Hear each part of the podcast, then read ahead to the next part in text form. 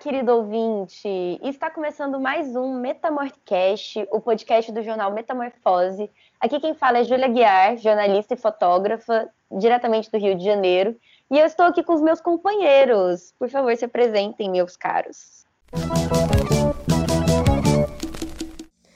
Olá, pessoal. Bom dia, boa tarde, boa noite a depender do horário em que você esteja nos ouvindo, seja em casa tranquilo, nos afazeres domésticos, indo para o trabalho, porque a gente sabe que o capital vem nos obrigando a não parar de trabalhar e colocando muita gente em risco nessa pandemia, mas vamos que vamos e sobrevivemos, sempre mantendo a resistência contra o capitalismo. Eu sou Laís Vieira, jornalista, socióloga, cientista política e hoje vou estar aqui novamente com vocês em mais um episódio do Metamorcast. Olá, camarada ouvinte. Eu sou Marcos Vinícius Beck, jornalista de cultura do Metamorfose, escritor, autor do livro Diário Subversivo, Dias de Embriaguez, Utopia e Tesão, e também sou boêmio, na maioria das horas aí, mas neste Brasil delirante com a, chute, com a chuteira é, aposentada, em virtude da pandemia de coronavírus. É isso, querido ouvinte. Você pode acompanhar o nosso podcast pelo Spotify, no nosso Instagram, que é Jornal Metamorfose, acompanhar mais matérias no www.jornalmetamorfose.com e no Twitter também, arroba o Metamorfose.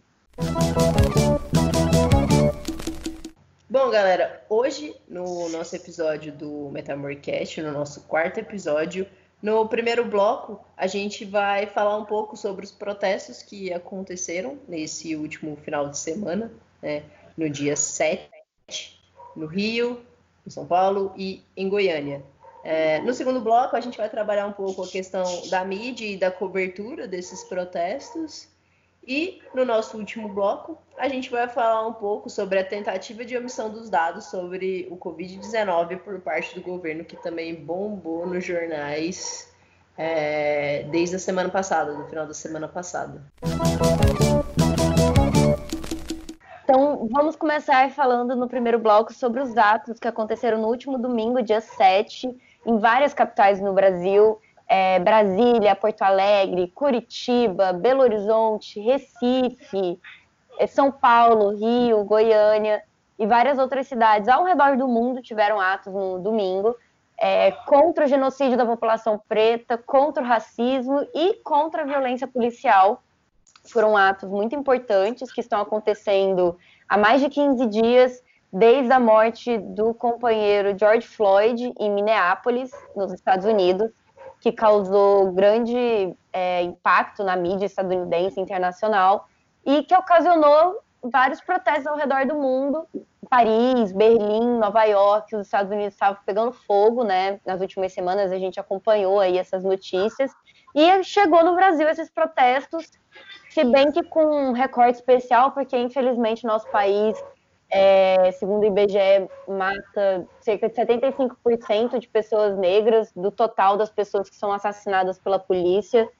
É, e a gente tem vários casos emblemáticos, né? Da Ágata, da Marielle, é, do Miguel, que morreu essa semana, infelizmente, e várias outras vidas que foram ceifadas aí pelo racismo estrutural, né? Eu, o Brasil ele me deixa profundamente consternado porque a coisa não está bem assim o, não está bem no Brasil com o Bolsonaro não está bem no mundo com com uma espécie de psicopatas como o Donald Trump que comandam a, talvez aquele país que é considerado o mais importante do mundo né os Estados Unidos mas a coisa ela tá, ela vai, ela tá degringolando numa velocidade tão assustadora que a gente vê, por exemplo, um caso da morte do menino, acho Miguel, como a Júlia citou, lá em Recife, que esse caso assim, ele foi de uma brutalidade sem limites, né? Quer dizer, é, escancarou-se ali a, a, a questão a questão do racismo estrutural e uma semana antes das pessoas irem é, à rua, né, protestar justamente dentre as várias pautas que tinham, acho que a mais importante era essa questão do vidas negras importam, né? Então o Brasil assim numa numa velocidade assustadora, né, andando assim rápido demais, tá caminhando ladeira abaixo assim, por uma desgraça sem limite, né? Quer dizer, é um, um, país que todo dia você acorda, assim, de manhã você abre os jornais ou os sites, você é surpreendido por algum tipo de desastre, né? Todo dia.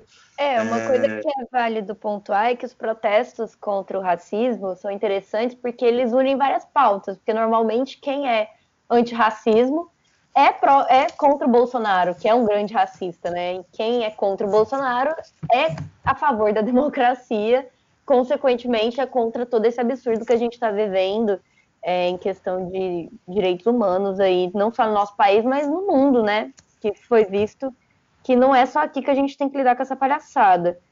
É, o que é muito legal, porque querendo ou não une né, as pessoas ao redor do planeta para discutirem pautas progressistas, porque o antirracismo é uma pauta progressista, né? Tipo, as pessoas que lutam contra o racismo são pessoas que acreditam na liberdade dos povos, na sua maior parte, assim.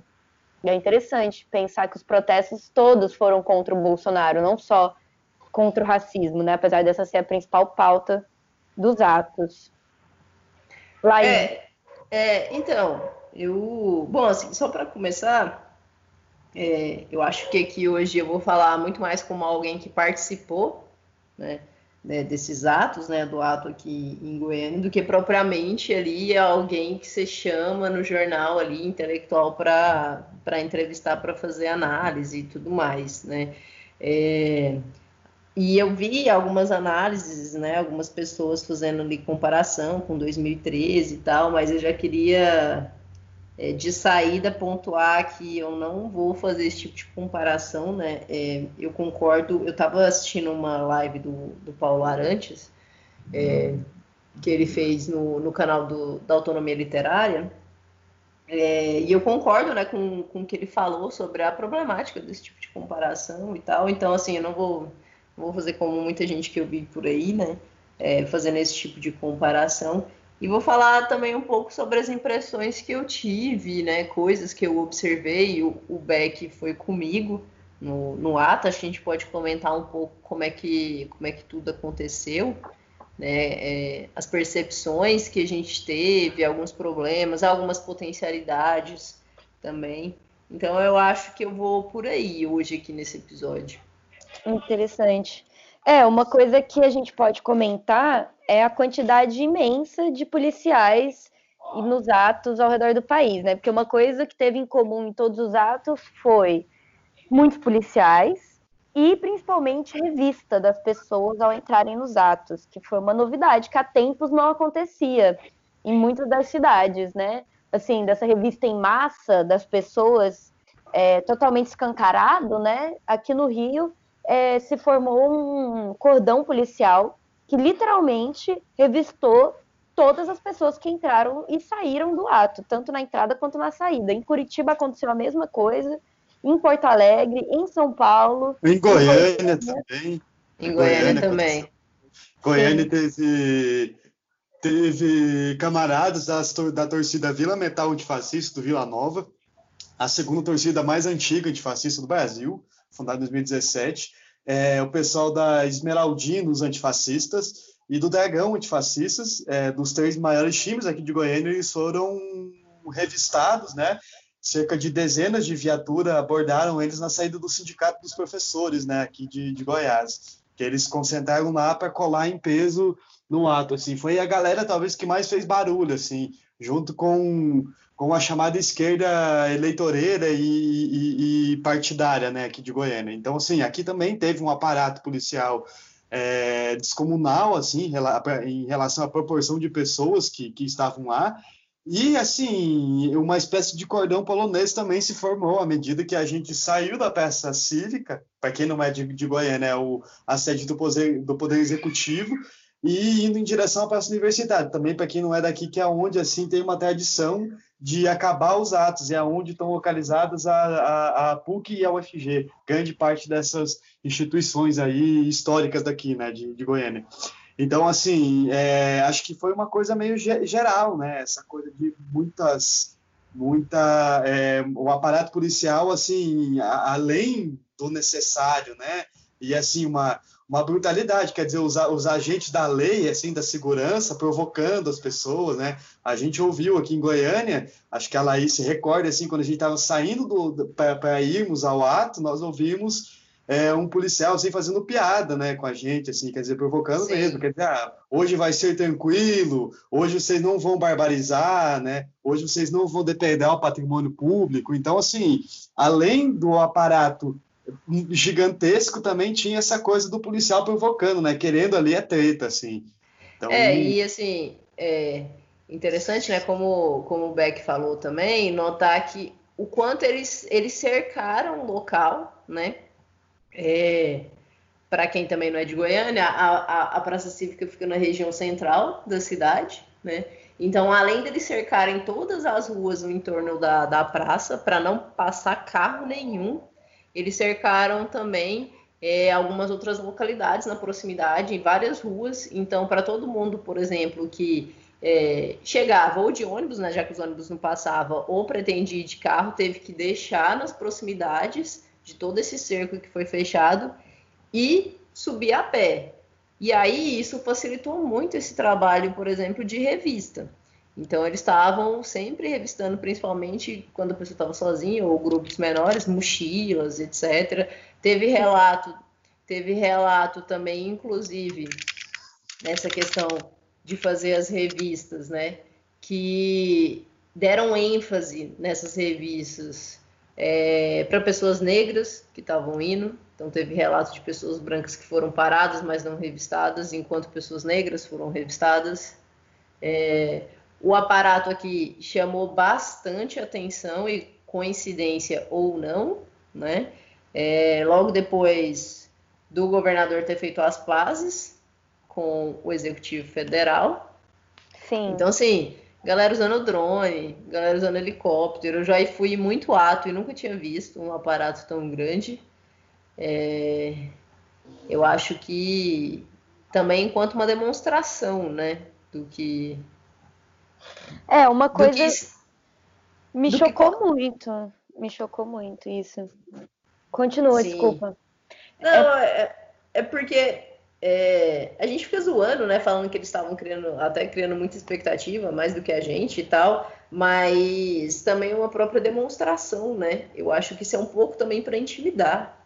Ah, com é, certeza. Aqui no Rio foi claro isso, assim, tipo, tinha tanques na rua, tanque de exército, é, o ato aconteceu entre o busto do Zumbi dos Palmares, que fica na região bem central da cidade, é, perto da Central do Brasil, que é um lugar onde passa ônibus que unem a Zona Sul com a Zona Norte, né? Aonde o, João, aonde o João Goulart fez aquele discurso lá que atiçou os ânimos da extrema-direita em 64, né? O, é, teve isso aí ele. também, né? É, é, faz parte da história do lugar, né?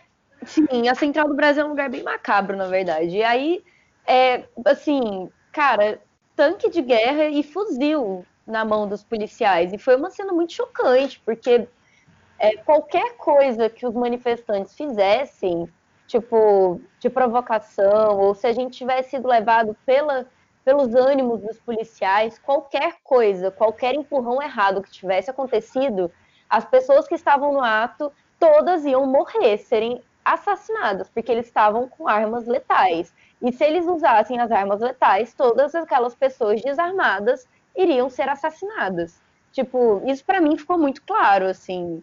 É, eu fiquei particularmente muito assustada, porque, assim, já fomos em, em, manifestação em Brasília que caía bomba de estilhaço de helicóptero, sabe?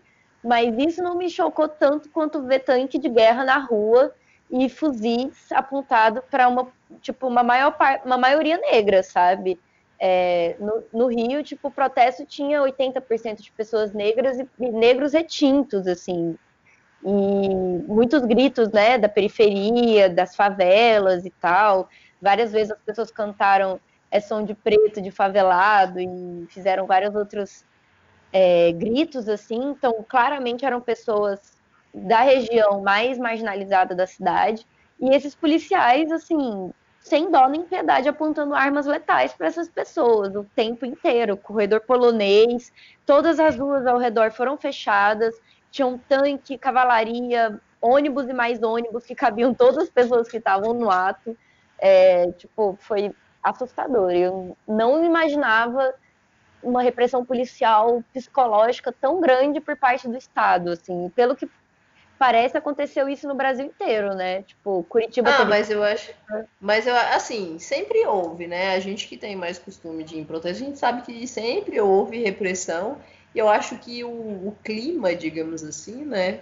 É, é um clima que, de, de certa forma, dá mais liberdade, entende? Para atitudes assim. Você tem. Você tem uma maior valorização desse tipo de, de opressão e de violência por parte do Estado, né? Por conta de todo o discurso que vem do, do, do executivo.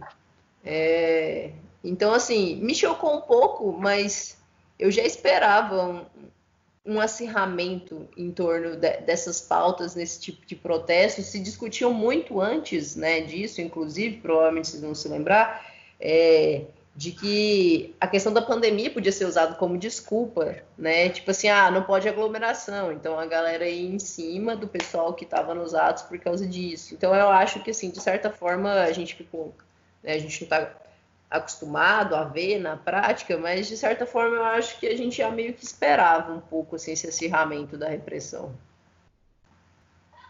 É, mas isso também é uma mensagem muito clara, né, do, dos governos alinhados com, as, com o governo federal, de que não é para ter atos contra o governo federal. Assim, para mim essa, essa mensagem ela ficou bem escancarada, pelo menos no governo é, do Rio, né? E a gente que... precisa a gente precisa ponderar também uma situação aí muito pertinente, já que a Júlia comentou, pegando um gancho, né, que ela lembrou uma situação muito importante, assim, é, no que diz respeito de pessoas que têm um posicionamento contrário ao bolsonarismo, né? É, mais ou menos na quarta-feira da semana passada vazou aí uma lista de um dossiê de 900 páginas, né?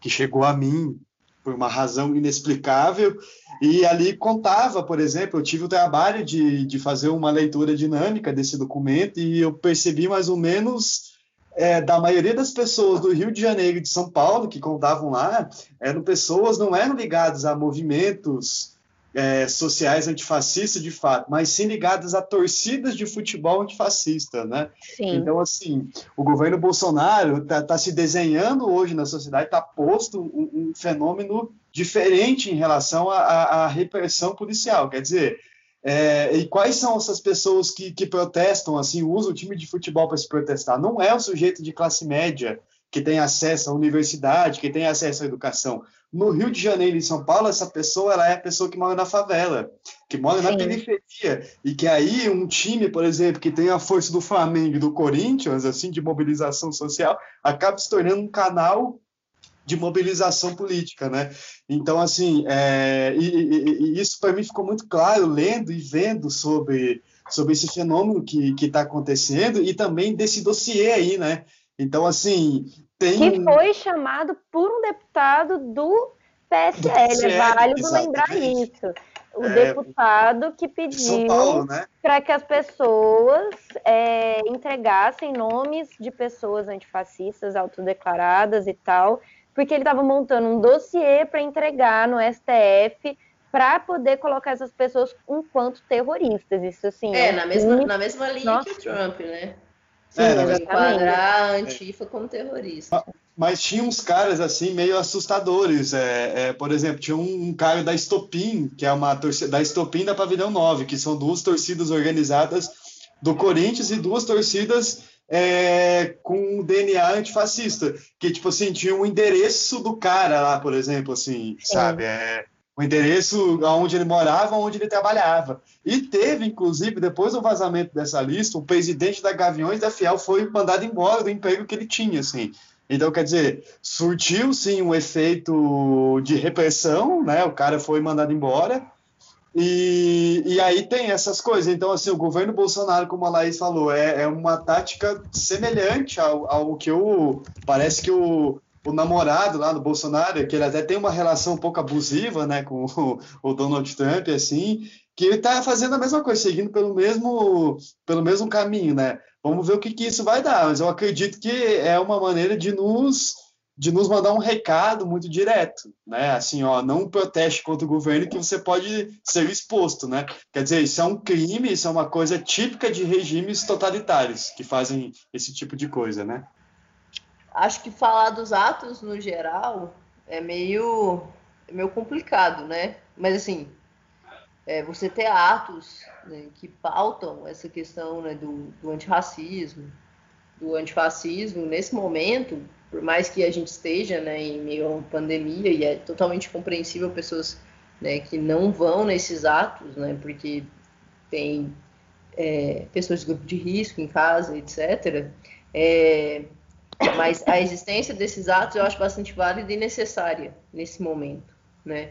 É, a, a extrema-direita tomou conta das ruas, né, soube capitanear muito bem essas últimas é, manifestações, movimentações que vêm vindo, né, é, desde ali de, de 2013, essa questão de pautar um, um anti-establishment, então eles conseguiram ocupar a rua é, com isso, e eu acho que essa tentativa de retomada, né, pelo menos em termos assim simbólicos de espaço, é importante, né, se colocar contra né, essa questão do fascismo é, é importante, mas eu acho que dizer o que vai dar eu acho meio complicado, porque isso vai depender muito também da potencialidade que vai adquirir, né?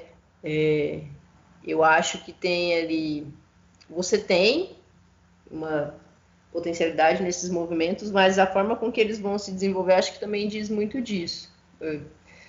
E, e eu acho que encabeçar isso pela pauta do antirracismo também é muito importante, principalmente para o contexto brasileiro, né? No geral, que é, não dá para você falar de antifascismo ou de democracia, né? Pedir por democracia, ainda mais no contexto brasileiro, se você não pautar a questão racial, né? Sim. É só você parar para pensar, para estudar um pouco o contexto histórico de formação do nosso país, não dá. Assim como não dá né, para você pensar a própria formação da sociedade moderna, do capitalismo, sem pensar também na questão racial, é, na questão do patriarcado, do colonialismo e por aí vai.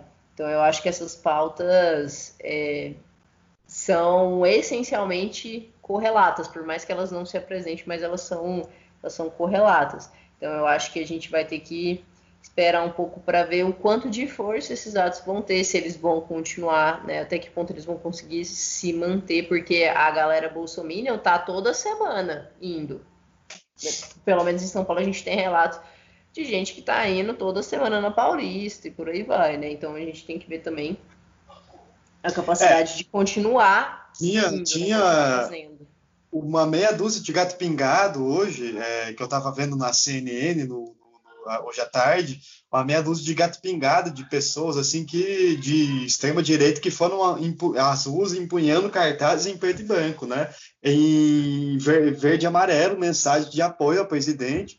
Então, assim, são eu acho curioso assim porque é recorrente no, no discurso da direita como até endossou o nosso o nosso presidente na semana passada dizer que a gente é um bando de maconheiro de vagabundo né que não paga as não sabe nada de economia, mas é interessante ver três horas da tarde, quatro horas da tarde, pessoas manifestando no centro financeiro do Brasil. Né? Eu acho que rico no Brasil é, não trabalha né? Rico no Brasil precisa trabalhar, rico no Brasil precisa assim deixar a mordomia de lado, sabe? Pegar no batente, assim, e parar de encher o saco, porque o liberalismo no Brasil, esse liberalismo brasileira, ele é nitidamente ligado ao às práticas totalitárias, assim, de ditadura mesmo, né? Os grandes empresários do Brasil, os grandes empresários de hoje do Brasil ficaram ricos na na, na, na, época da ditadura civil e militar. Então, essas pessoas têm que parar de encher o nosso saco, né? Essas pessoas têm que cair fora da rua, que a rua não é lugar é, para elas, né?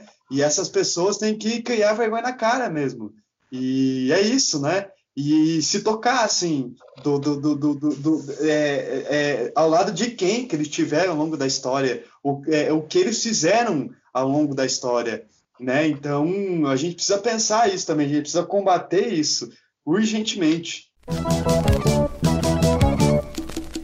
Bom, galera, e hoje, já que mais uma vez a gente está abordando esse desgoverno que não nos deixa em paz desde 2018, fica aí com vocês a música Eu Vou, da dupla de rappers Hot e Oreia, com participação do Jonga.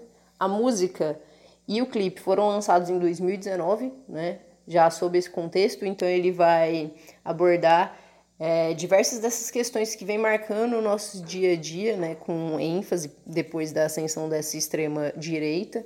É, mas não só do racismo, como também outras formas de preconceito. Então, o que os músicos fizeram foi uma crítica né, bastante aguda, mas ao mesmo tempo bem humorada de todo esse contexto.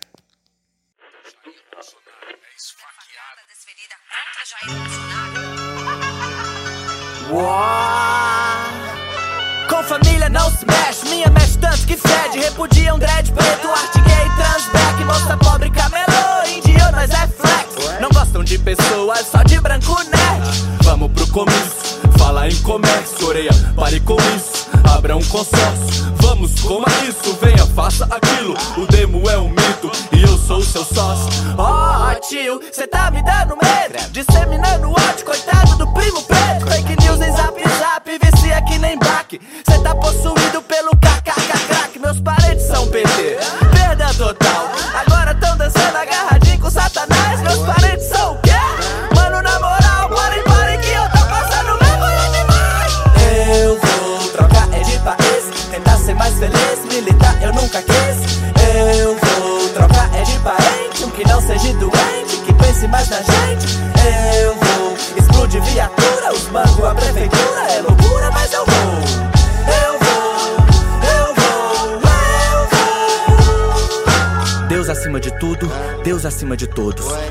acima de tudo, Deus acima de todos. Acima de todos mesmo, pisando na cabeça, esmagando, vai, vai.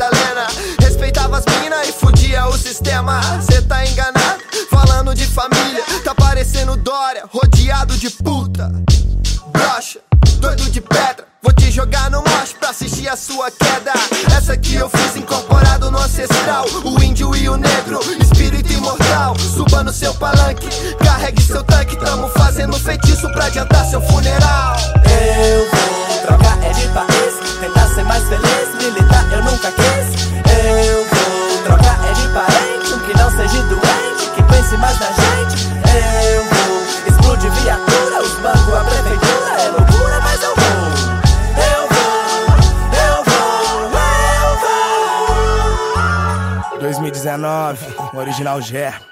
Hot, Oreia, Jonga. Ouça um recado. Só fico pensando. Qual que é a graça? Qual que é a graça? Qual, qual, qual? Essa é a história de dois caipira foda. Dois cara passa que te fez vestir a carapuça Carapuça, no sangue deles hip hop Cês tão nessa por hip hop, por isso acho engraçado. Bora andar, ei. Nasceram de uma planta hidropônica Da floresta amazônica. Índio sem cocar Quem planta rima irônica Colhe visão biônica. Índigos merecem seu lugar hum. Rap game é uma brincadeira Onde só as garotas brincam de Barbie. Talvez por isso não saibam tratar as minas Não abram porta pra minas Pois talento é só um detalhe. Veja esses caras fazendo há seis anos atrás O que Playboy aprendeu ontem e fala que é avançado. FBC 15 anos de hip hop Clara com 15 rimava Acho que cê está atrasado. Bora andar, ei Jesus se manifesta disfarçado Ignoram verdades e aplaudem mentiras. Imagina o Jonga Jesus de disfarçado O tempo tá uma bagunça Por isso só mostro a ira. Só sei que foi assim Uma noite qualquer Quando todos dormiam Os irmãos roubou comida Umas galinhas e quatro dentes de alho. Tira de quem tem dente de ouro E dá pra quem precisa. Segue a cena. O povo alimentado Saiu da caverna Enxergou a luz e atacaram os poderosos Que já estavam preparados. Porcos nojentos Deixaram geral vivo e mataram os dois de exemplo. Mas morrer por tá certo. Meu Deus, cadê você? Eu vou ser personagem de história sem fim feliz. O meu maior pecado é não entender qual que é do mundo. Coisas do tipo porque mulher de short é meretriz. Voz de Deus. Meus filhos, paciência, não ligam mais pra mim, se renderam pra ciência. Quando chegar ao céu, vão me pedir clemência. Senta do meu lado que o trono é só pros real vivência. É, o som era sobre Bolsonaro. Alguns amam, outros detestam, tipo mastigar cebola. Só que não falo de quem da boca sai merda e que de tanto falar merda, já merda sai pela bolsa. Olá, querido ouvinte. Voltamos agora para o segundo bloco, em que falaremos sobre como a mídia está falando sobre os protestos e falando sobre antifascismo, falando sobre fascismo, e nesse contexto maluco que a gente está vendo aí. E eu passo a bola para a Laís começar esse tema. No, nos protestos que eu fui, né, no, no domingo, tinha, não todas, né, as emissoras e jornais mais populares, digamos assim, de Goiânia, tinha um ou outro, e a pouca cobertura que eu cheguei a ler da imprensa né, mais tradicional, não falava nada demais, enfatizava a questão né, do, do antifascismo, mas não trabalhava muito bem né, o que, que é isso, é, a questão do termo, a historicidade.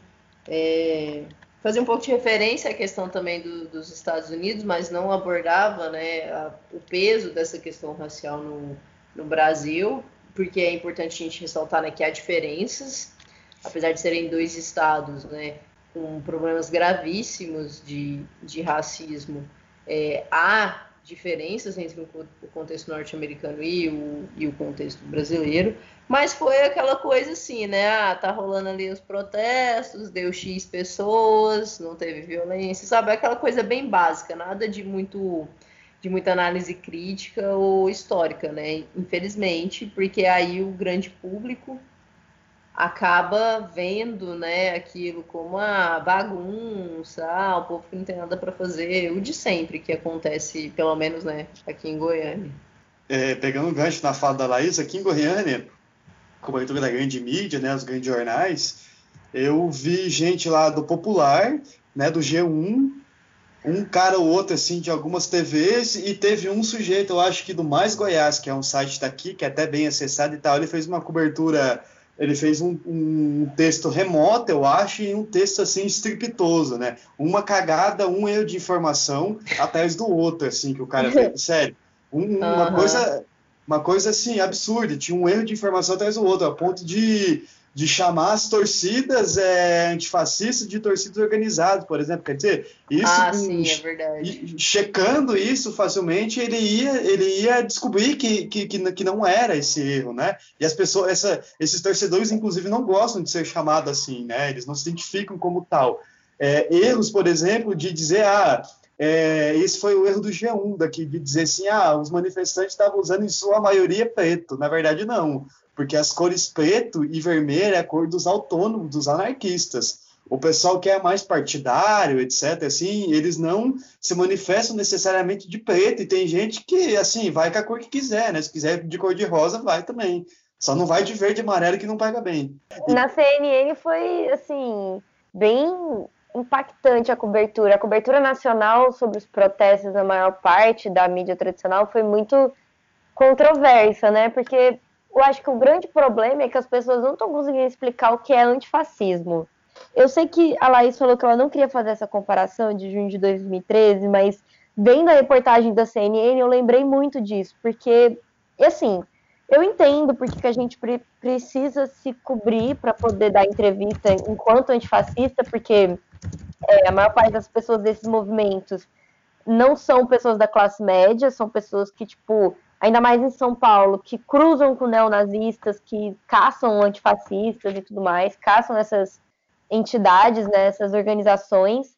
Então é complicado. Só que, cara, tipo, não explicar isso para as pessoas e colocar um bando de gente mascarada na frente da TV falando para acabar com o capitalismo é muito caricato, sabe? Tipo, é muito difícil mudar a opinião pública eu, eu, eu, da mesma forma, os mesmos erros de 2013, sabe? Porque, tipo, Cara, a gente vê a matéria da CNN falando que é antifascismo, traçando a gente como terroristas, entende? Sem explicar o que é terrorismo para as pessoas, sem explicar o que é os termos, o que eles significam, da onde vem a luta, sabe? Fica tudo muito vago.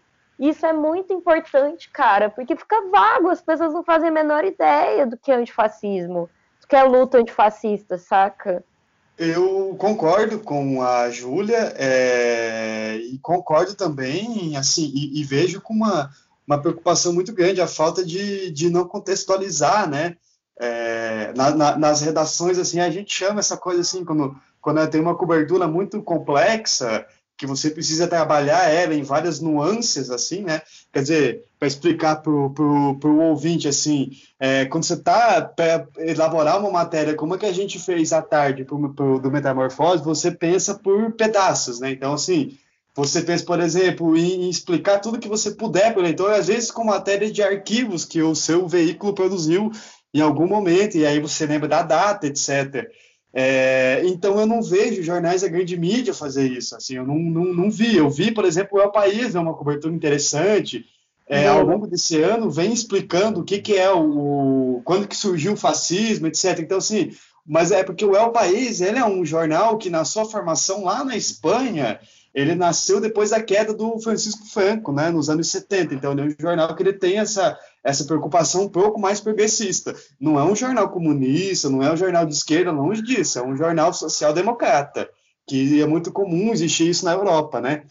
Mas, assim, eu, eu, eu acho que foi um desastre a, a cobertura da, da CNN, uma coisa, assim, que extrapolou todos os limites é, deontológicos da profissão, né, os limites éticos, que é quando você ouve um criminoso, o sujeito que jogou o coquetel Molotov na, na sede do Porta dos Fundos e pegou fogo no Rio de Janeiro. E a CNN é, na verdade, atrás... falaram com fascistas que se, tipo, se passou de antifascista, sendo que, na verdade, ele é o contrário, sabe? Tipo, ele é um nazi. É isso que aquele cara é, né? Isso é complicado. Não, é, é, é, mas esse cara que eu tô falando, ele é integralista, assim, convicto, confesso, o ídolo dele é o Plínio Salgado, o cara do integralismo no Brasil lá, que era aliado do Getúlio Vargas e admirava o Mussolini, né? Então, assim, esse, esse sujeito, ele, a CNN foi atrás desse cara, ele, ele, ele tá foragido na Rússia, ele é procurado pela justiça brasileira. Aí me pergunto, será que tinha necessidade mesmo da, da produção da CNN fazer uma coisa dessas? Sabe, assim, quer dizer, mostrar um antifascista é, é proibido, um absurdo, é de bom, mas você mostrar um nazi, um cara fascista mesmo, assim, abertamente, sabe que isso pode, assim? Será que você não está fomentando uma prática criminosa, uma prática bárbara, assim?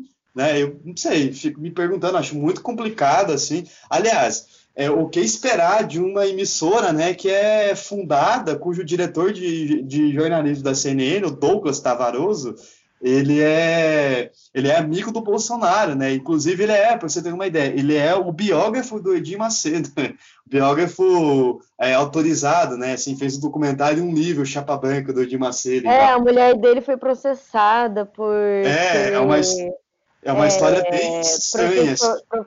De profissão fantasma no Estado. Ai, só rolo, né? O que Isso. esperar de uma mídia que começa desse jeito? Mas eu acho que a grande questão é que, tipo assim a gente tem até boas.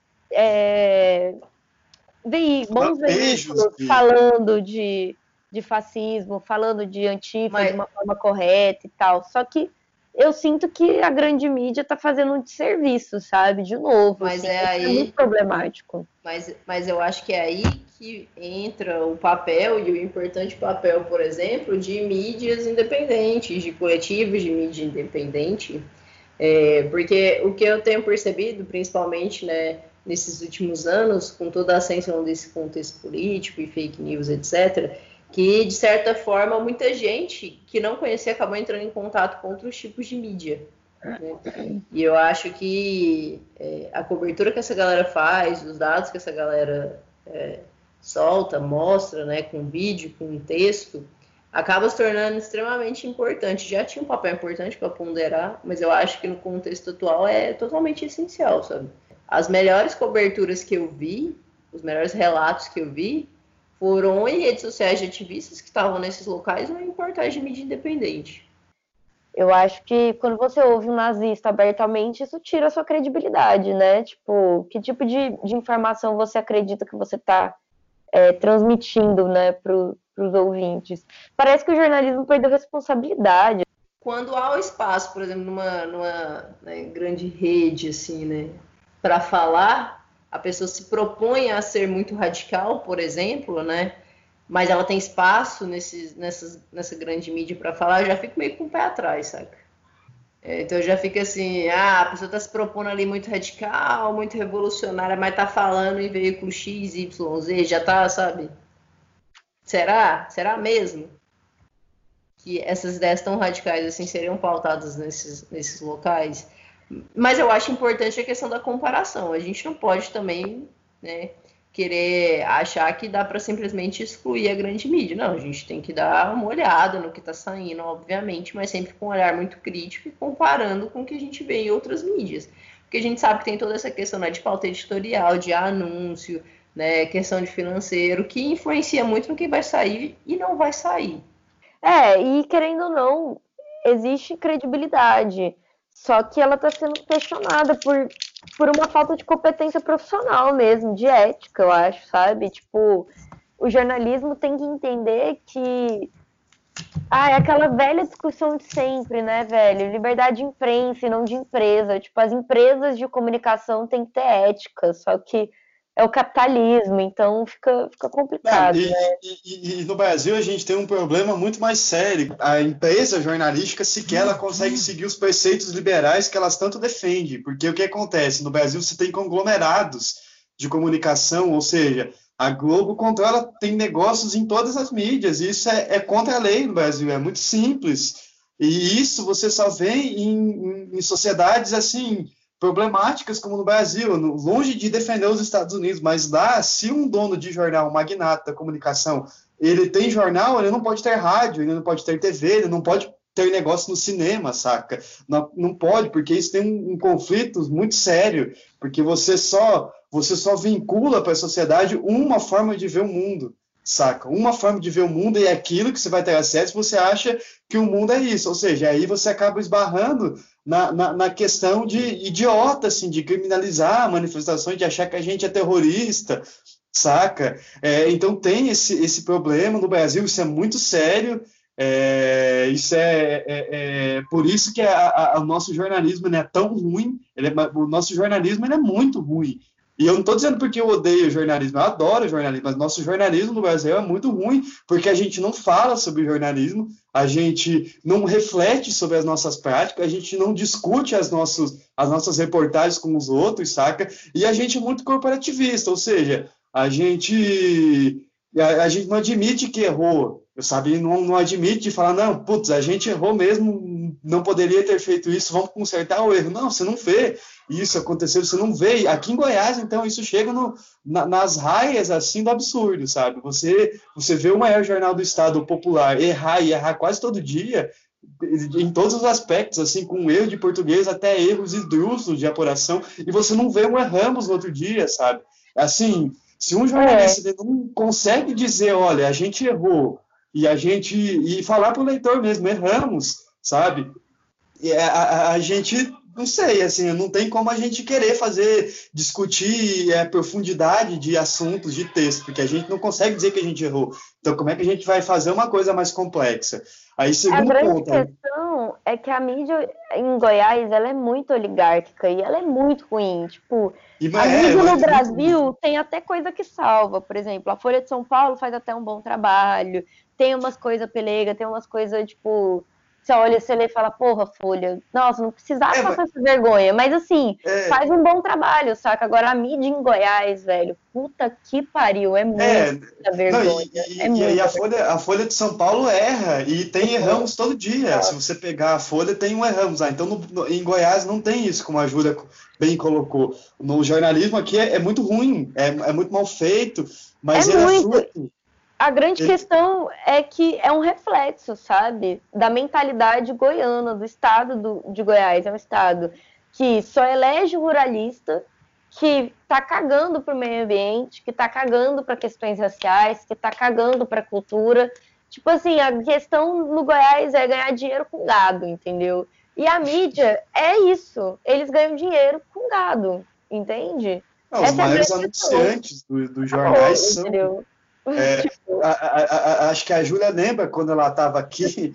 Eu comprei o, eu comprei o Popular um dia e tinha chamada capa falsa. A capa falsa, para quem não para quem não é do ramo, ela é a chamada capa publicitária, assim, que você, você, a capa publicitária se sobrepõe à, à capa, capa de fato do jornal. Isso é uma prática muito comum, os jornais ganham muito dinheiro com isso. Até aí tudo bem, ok, isso é negócio capitalista, faz parte da, da lógica da, da, da imprensa comercial.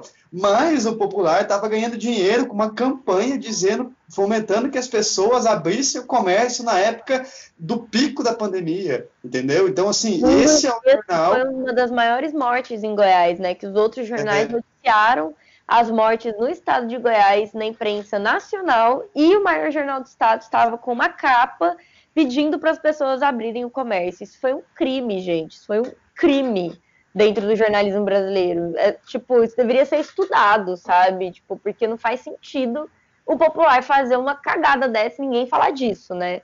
Porque ainda tem essa questão. Não existe é, crítica ao jornalismo goiano, não é mesmo?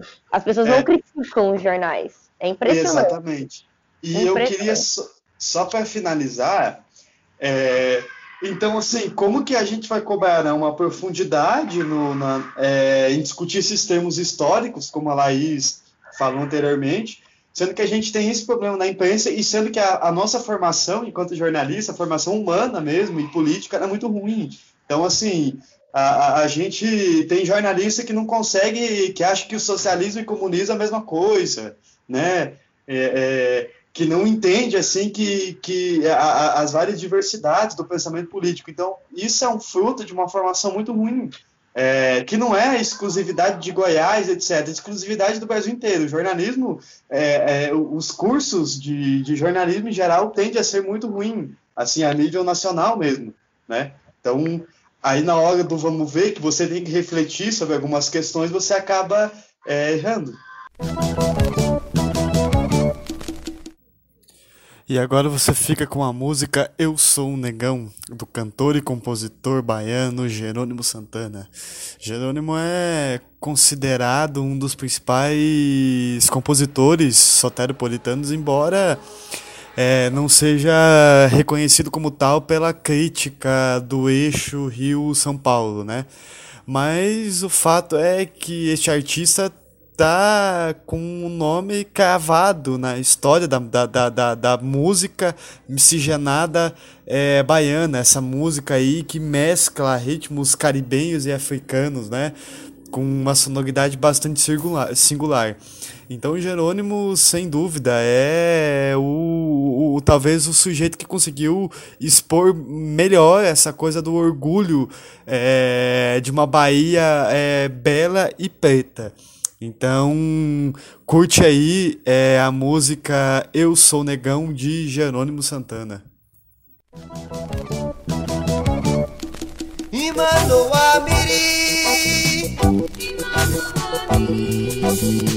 Imanoamiri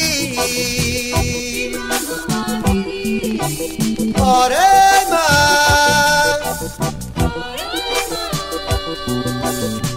Imanoamiri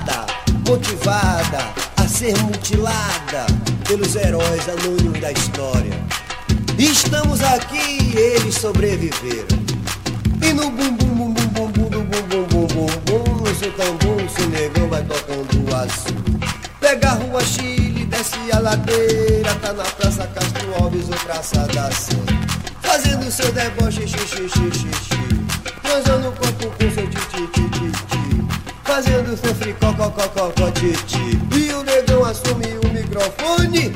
E na beirada da multidão, em cima do caminhão, ele fala: Alô, rapaziada do bloco, esse é o nosso bloco afro. Vamos curtir agora o nosso som, a nossa levada, que é a nossa cultura. E segura comigo. Eu sou negão, eu sou negão. Liberdade, é a liberdade.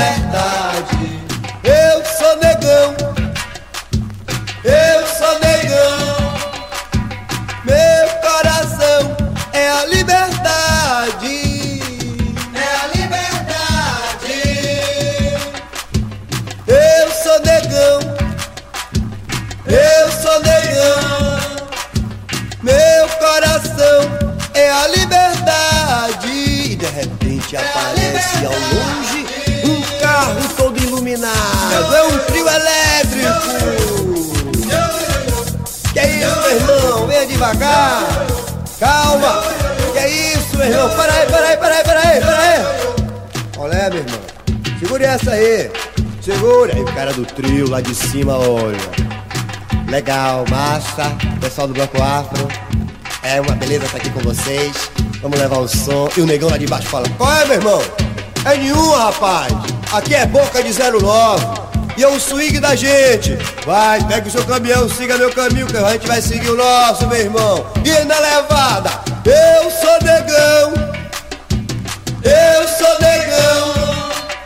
Meu coração é a liberdade. É a liberdade. Sou do Puruzu, Ilê. Sou do Puruzu, Ilê. Igualdade na cor, essa é a minha verdade. Igualdade na cor, essa é a nossa verdade.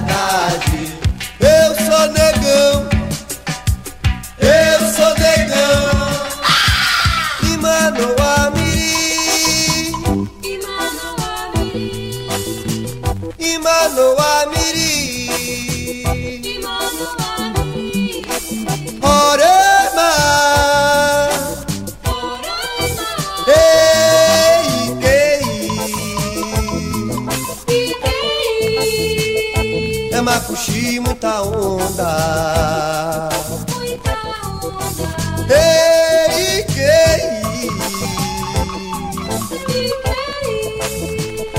É macuxi, muita onda. E Manoamiri, eu sou negão, macuxi, muita onda.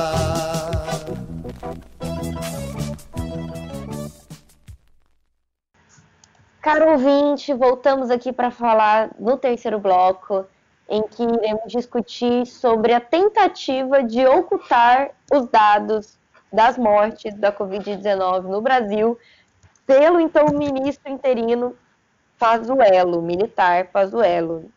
que supostamente né, eles estariam escondendo, limitando, né, é, omitindo esses dados é, muitos especialistas configuram, né, afirmam que isso se configura em crime, né, de responsabilidade, inclusive.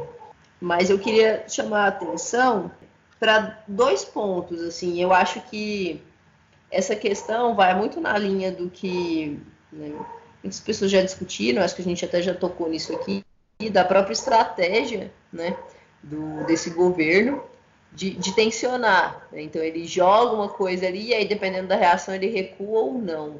Eu acho que tem um pouco disso. Essa questão também da informação, primeiro da live que eu comentei para vocês, né, que eu estava que eu estava assistindo ontem do, do professor Paulo Paulo Arantes, de que o, se a gente for perceber, desde que esse governo foi eleito, ele que está pautando as nossas discussões diárias. Então, assim, cada dia uma merda diferente, mas querendo ou não, é ele que está lá pautando as nossas discussões diárias. O nosso ódio do dia a dia. Ele está lá pautando. Outra coisa que eu queria colocar também, se a gente for parar para pensar, isso pode. Isso também está muito ali na estratégia de manter uma base, né? Porque a gente sabe que é a base dessa galera louca, né? Que é Bolsonaro até hoje. Também é tá ali muito colado ali, né, com o discurso anti-ciência, de liberar geral na pandemia, de que é só uma gripezinha, né? Então, assim, essa dar uma falsa sensação para essa base, né? É, claro, não há uma comprovação de que seja isso a tática, mas essa é uma impressão né, que se passa quando a gente lê esse tipo de notícia, né? Então, assim, essa falsa sensação de que as coisas estão melhorando, pelo menos para essa base ainda que esse governo consegue se manter, né? Só que a gente sabe que mentir sobre algo, esconder os dados, não elimina o fato das pessoas estarem morrendo e da gente estar tá batendo recordes de mortes diárias. Mas eu acho que o grande destaque que a gente tem aqui, que a gente pode, pode bater na tecla, é essa questão de configurar, né, crime por parte do governo, né? Envolvendo ali a lei de acesso à, à informação. Mas uma grande questão que eu fiquei pensando sobre essa omissão dos dados de mortes foi a grande comparação que a gente viu de várias, vários especialistas né, e, e pessoas comentando nas redes com a ditadura militar, porque assim, o Ministério da Saúde uhum. tem mais de 20 comandantes do Exército trabalhando no, no Ministério e está sendo né, controlado por um militar, mesmo que interinamente, está tá no comando de um militar. Isso é uma coisa que o exército faz bem, essa coisa é omitir mortos, né? E as pessoas até compararam com a pandemia de meningite que teve na época da ditadura militar, que... Epide governo... Amiga, epidemia. Sim, epidemia que teve, né? É, uhum. E o Estado literalmente escondendo os números, né? Então isso para mim foi muito um revival da, das práticas da ditadura. E assim, eu fiquei feliz que a mídia internacional pressionou muito, né? Porque não foi uma coisa que mexe só com o Brasil. Porque assim, convenhamos e venhamos, se fosse mexer só aqui dentro, isso fosse um assunto meramente nacional, talvez o, o Bolsonaro não recuaria.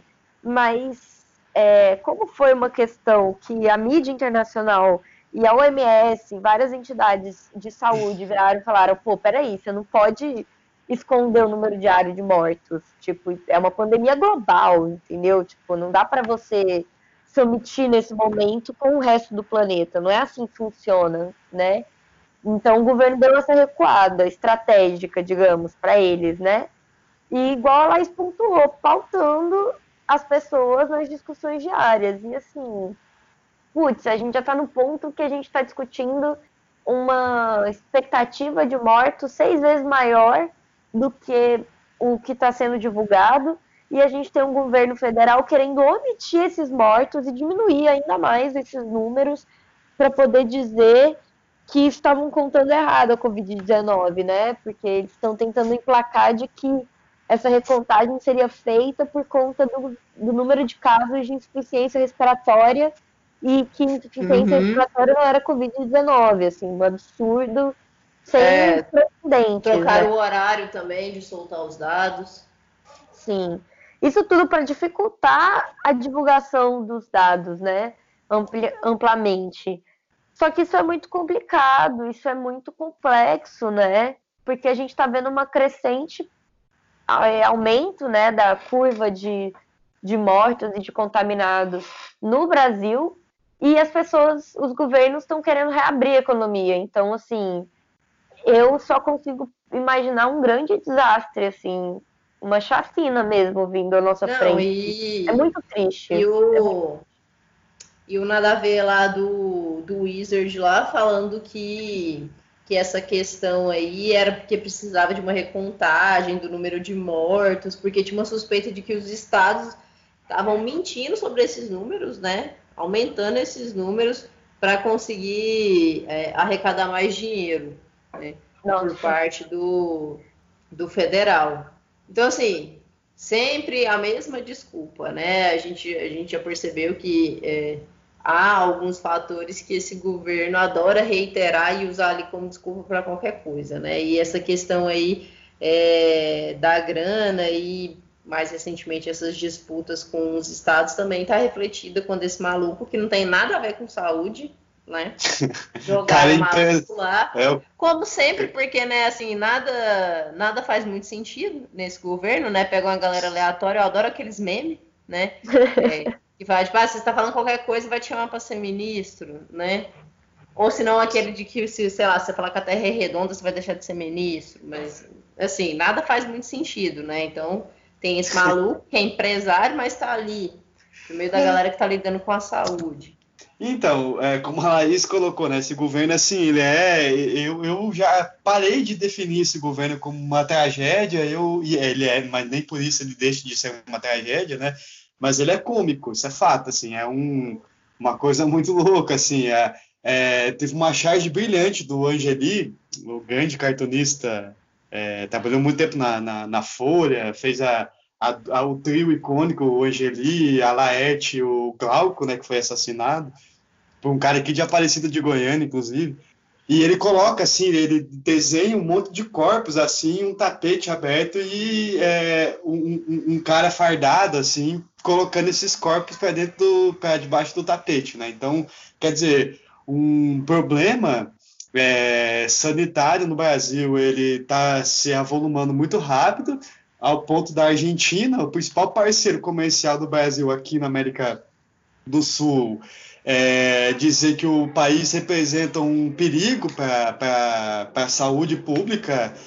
E, mas, assim, parece que esses caras que estão no, no, poder, assim, parece que nada disso para eles significa muita coisa, né? Parece que que, que o que vale mesmo é a tal da cloroquina, né? Assim, agora teve uma lá que disse que carvão também, carvão também pode ser usado para combater o coronavírus, né? Então é um governo que não tem como a gente levar a sério. Bom, galera, esse foi o quarto episódio do nosso podcast, o Metamorcast. É, a gente vai ficando por aqui.